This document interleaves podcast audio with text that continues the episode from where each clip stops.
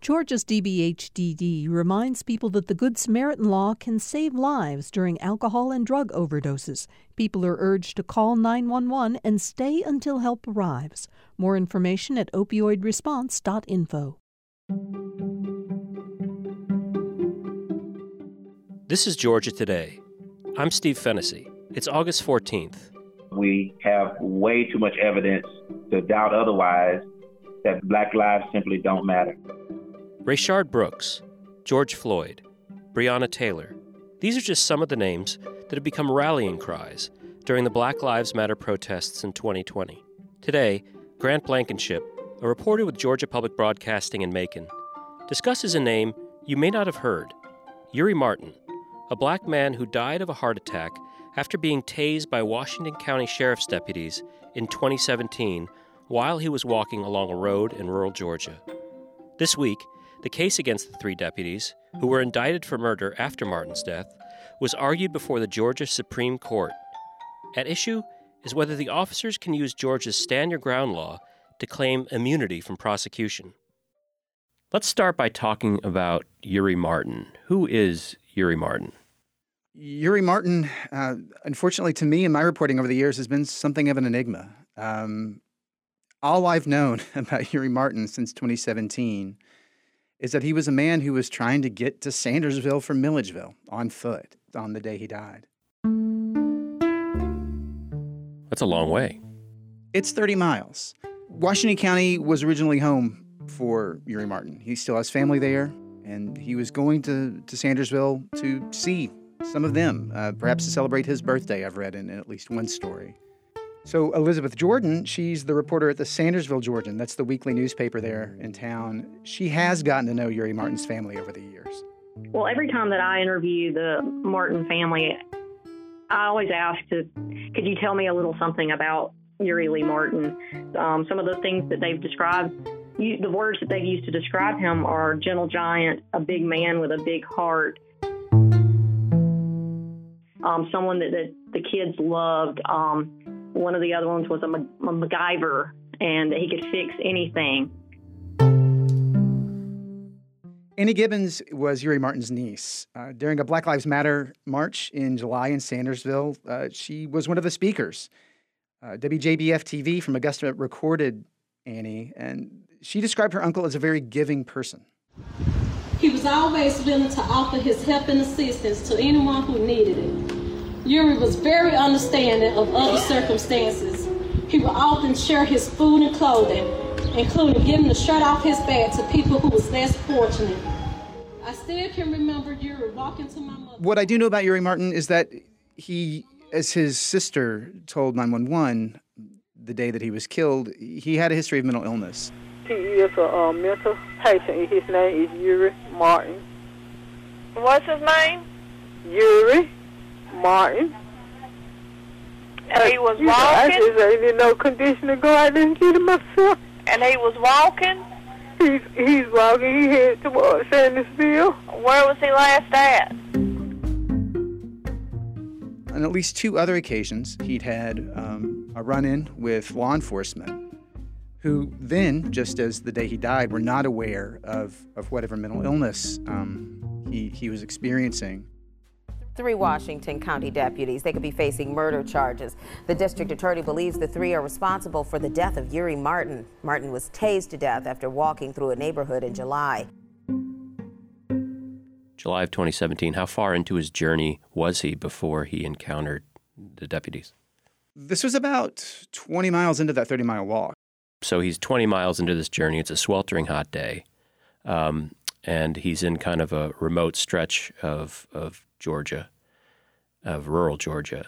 So what happened then? Well, he, he sees a house. Uh, it's hard to miss. It's a big house. And he walks up into the yard and he asks the homeowner, uh, Cyrus Harris, for, for a drink of water from, from a spigot, you know, like you'd have your hose connected to on the side of your house. Um, and Mr. Harris told him in no uncertain terms, I just told him to get out, and he just, and I don't know whether I, I, I'm now scared to leave my wife here by herself. I don't know whether he'll come back or not. Here's Cyrus Harris in a 911 call on the day that Eurie Martin died. And what did he look like? He was a black man, probably 50 plus years old, about 6'3", 220. Uh, dressed his pants halfway down his back. You know, no, you know, like like they wear them sometimes down halfway to fanny. They're just nasty as he could be.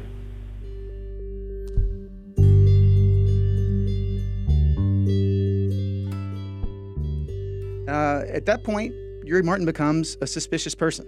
Sheriff's deputies respond. Hey, come over here. Come on over here. Come on over here. Come on, come on, come on. Get out of the road. Get out of the road. Get out of the road. Get out of the road, man. Come on. with you, man. Get out of the road. Come on. Come on. Come on. Leave me alone. Eurie was a good mile and a half, I mean, deeper into the city limits yeah. of Deepstep when the sheriff's deputies finally found him. They get out of the car, he's walking up the road. Come on, come on, come on, come on. Come on, come on, come on. Come on. Well, yes, we just want to talk to you. We just want to talk to you. We just want to talk to you. We just want to talk to you, okay? What they did us, man. We just want to talk to you. We, are. At the point of first contact, the first time the sheriff's deputies meet him, he's tased then, almost immediately upon their encountering him. Roll over.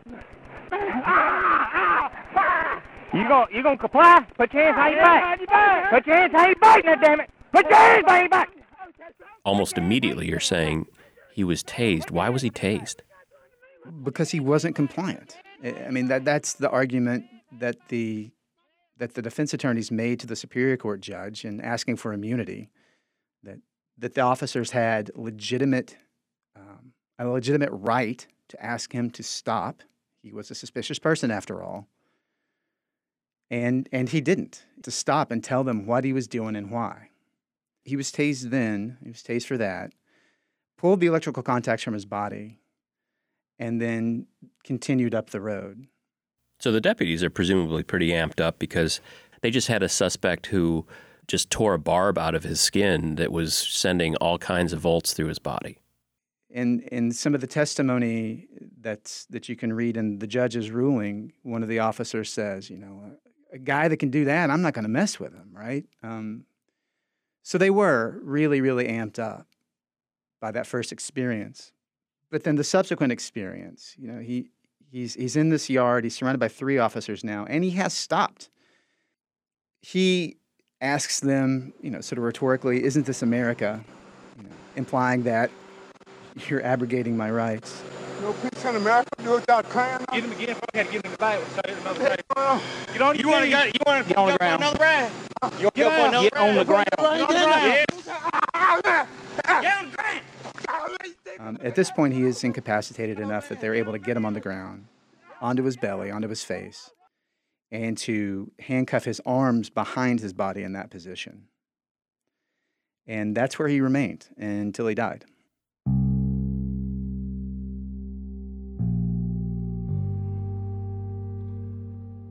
Do we know how many times he was tased in the course of this um, encounter? Yeah, I mean, we know that he was tased for about a minute and a half um, in total time. Okay. Um, over the repeated tasings that he experienced by more than one more than one deputy in this 16 15 16 minute encounter We have an update tonight on the GBI's investigation of Eurie Martin's death, the man who was tasered to death while in custody of Washington County deputies.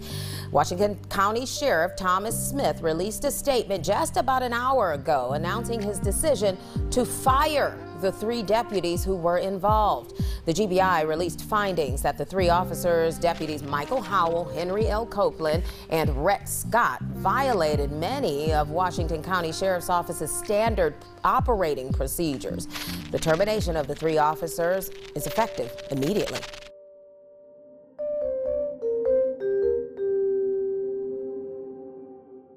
So we have uh, three officers who who have been fired by the sheriff after the GBI um, issues a report, um, and then we also have a decision that needs to be made by the local district attorney. And what is the decision that Hayward Altman makes in this case? well he- he immediately decides to charge all three of the sheriff's deputies with with murder Based on my investigation, on my interpretation of the investigation of the facts presented to me, it is the most appropriate remedy in this case to present this case to the, to the grand jury in Washington County for purposes of criminal indictment. And so he's presenting the case to, to the grand jury, and the grand jury indicts, right? Grand jury indicts. That indictment was tossed. There was a change in law about when you should and shouldn't have a court reporter present in grand jury proceedings. And that first indictment got tossed because it got hung up on this then new law. But Altman goes after these indictments again, second grand jury, three murder indictments, second time out. Um, it didn't seem like it was very difficult to secure those indictments.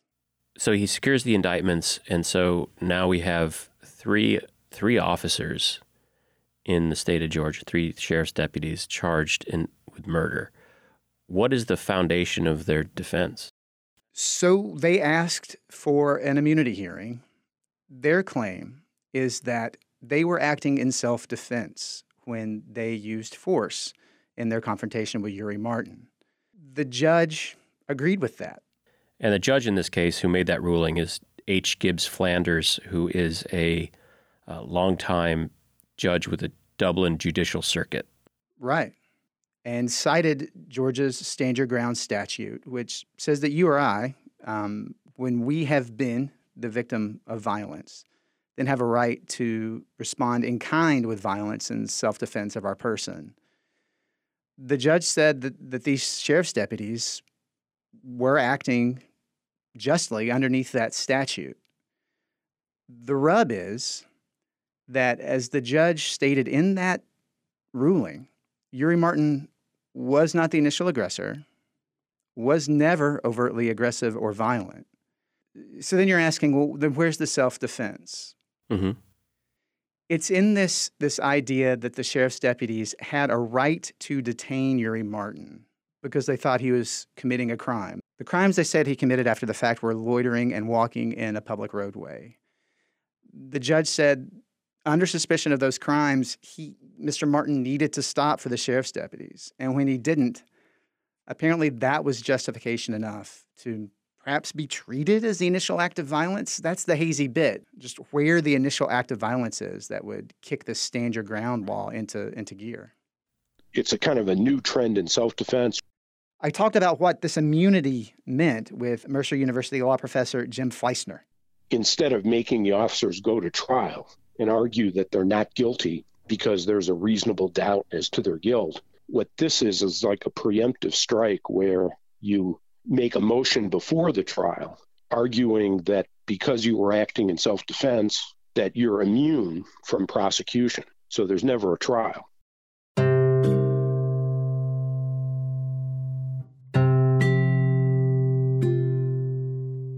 the judge makes his ruling saying that they're immune. Uh, the indictments go away.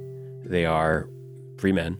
And then Hayward Altman decides to appeal this decision. Is that right? Absolutely. Yeah.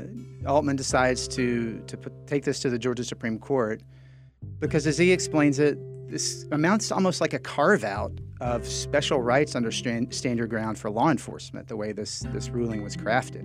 Stand Your Ground says that if you feel that your life isn't threatened, or the life of a third party is threatened, or there's someone who is uh, destroying your property or taking your property where a life may be threatened, then you can use force uh, necessary to stop that person from taking those actions.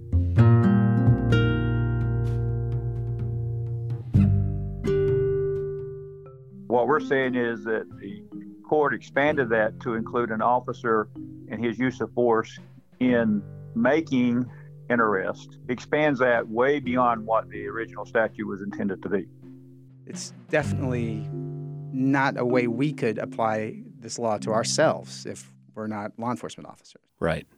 But the essence of Hayward Altman's argument and, and others uh, is fascinating in that you can't invoke the stand your ground law, he's saying, if you, you're the one who goes out and incites problems.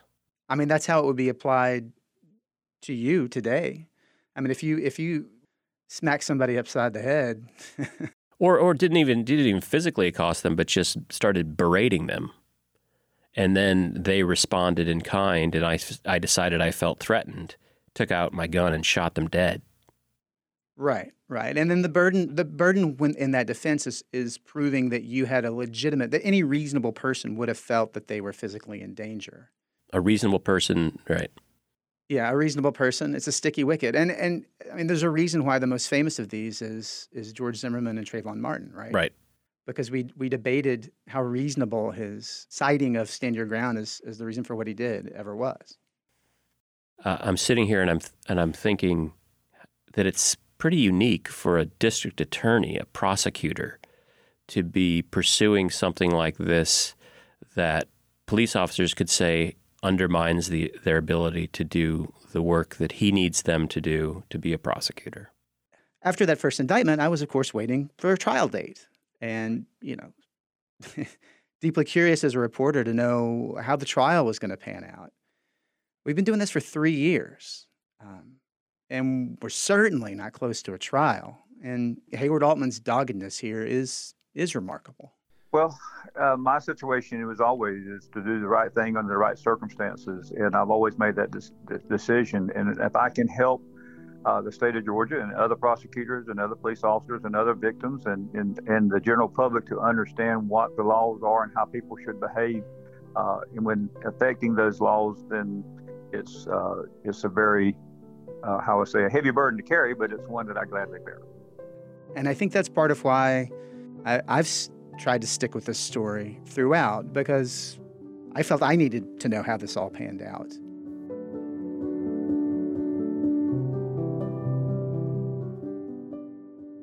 The death of Eurie Martin in 2017 got some local coverage, but not much beyond that.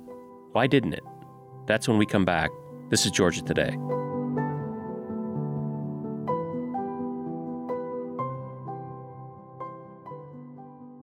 If you like hearing the news from around the state here on Georgia Today, you'll probably like hearing how Georgia's agriculture economy feeds the country and the world on A Fork in the Road.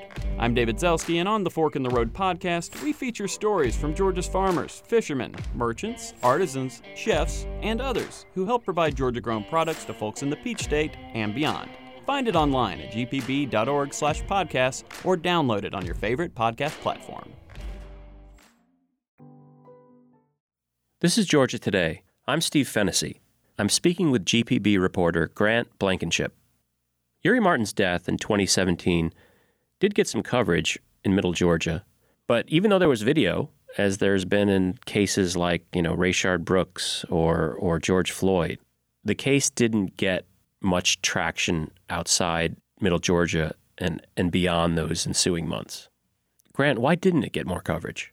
So yeah, Sandersville is only 60, 65 miles away from me in Macon, but I'm I'm still the parachuting journalist here. So in the years I've been covering this story, I've I've checked in when I could with Elizabeth Jordan. I am Elizabeth Jordan. I'm the news editor for the Sandersville Georgian. Um, I've worked here for 13 years. Yeah, Elizabeth says she's actually surprised this case has not gotten more media attention. I will say early on in the in the very beginning stages of it, um, some of your local and regional news outlets did pick it up, and um, I'm not. I can't answer why the national coverage wasn't there. The Washington County community has been very um, peaceful in their in their in voicing their concerns, and it's just been a process. So, Grant, why do you think it hasn't gotten more media attention? I think you can probably attribute the majority of that to the fact that that charges were brought quickly. That again, there there wasn't this period of of shrugging of shoulders and asking what do we do? that that the community the people who had the power to do something about this did the thing. They did the things that they they could and should have done um, quickly. So that's a piece of it. I also think it was three years ago. And you know clearly this these things that we're experiencing now Rayshard Brooks Ahmaud Arbery George Floyd these were all going on not just three years ago but for decades and decades and decades and decades. But this this this issue still had three years to ripen, um, and and we're living through the ripe time. You know, this this is when everything is sort of really coming to fluorescence.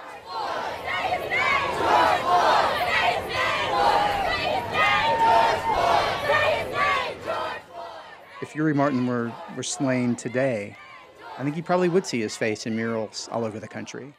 Eurie Martin's death in 2017 preceded the deaths of George Floyd, Breonna Taylor, Rayshard Brooks, uh, you know, so many other um, black people who have ended up dead after encounters with police. Elizabeth Jordan of the Sandersville Georgian says she's seen local demonstrations in Washington County in the last few weeks. Um, there were three marches that took place in the community recently.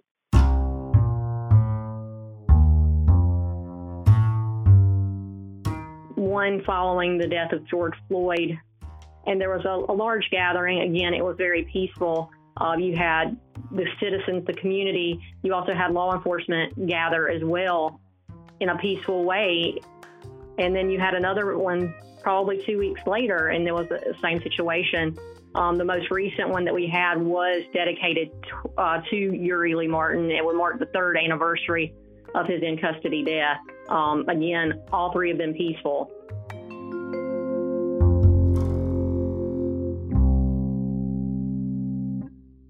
Grant, how long can we expect to wait before there's a decision from the Georgia Supreme Court? That's that's really hard to say, but but Hayward Altman, for a lot of reasons, really wants it done quickly. I'm hoping. I'm actually hoping to get a quick decision because I am retiring into this term, and I made a promise to the people of Washington County that I would be there for this case, uh, and that's my intention. So I'm hoping to get a quick a quick turnaround from the Supreme Court so that we can get this thing tried before the end of the year. So, depending on what the Supreme Court rules uh, after uh, the hearing yesterday, what kind of impact might that have, not just on this case, but on police practices or, or other cases statewide? Civil rights activist and attorney Francys Johnson, he represents Eurie Martin's family. Johnson says Georgia has a lot more than just this one trial riding on this immunity appeal. We stand to gain uh, everything when it comes to whether the value of uh, uh, a black life is is truly uh, respected in the law. And uh, in Georgia, uh, with with with very few exceptions, we see that often that life is is not as valuable. And so, in the broad perspective, that's what we have to gain. Invoking stand your ground laws uh, by law enforcement to, to get this immunity has been a trend that's been building for two decades now, um, thereabouts. And should this immunity stand, you know, that's just one more accretion of judicial law that defends that practice. And it would just it would make it that much easier for the next officer to make this claim in court and have it upheld. If this is overruled, one could see that this would clear the way for uh, murder trials for these three former sheriff's deputies. Our thanks to Grant Blankenship, a GPB reporter based in Macon. Yesterday, the Georgia Supreme Court heard oral arguments in the case against the three Washington County deputies. Here's presiding Justice David Nahmias to state's attorney Kelly Weathers. If the officers never had any um, lawful right to even stop Mr. Martin, that may change some of the things that happened later. The state's position is that there was never reasonable suspicion that Mr. Martin was exercising his right to walk away from a first tier encounter. Judging by what he said later in the hearing, Justice Nahmias seemed to agree with Weathers. I mean, they can go talk to a person, but they cannot do any kind of stop or command a stop until it's reasonable suspicion of some crime, not just reasonable suspicion that I would like to know more.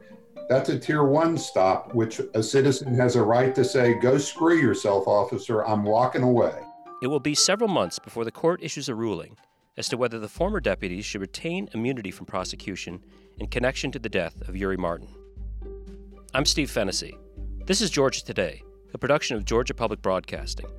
You can subscribe to our show anywhere you get podcasts. Please leave us a rating and review on Apple Podcast. Have a story idea? Drop us an email at georgiatoday at gpb.org. Our producer is Sean Powers. Thanks for listening. We'll see you next week.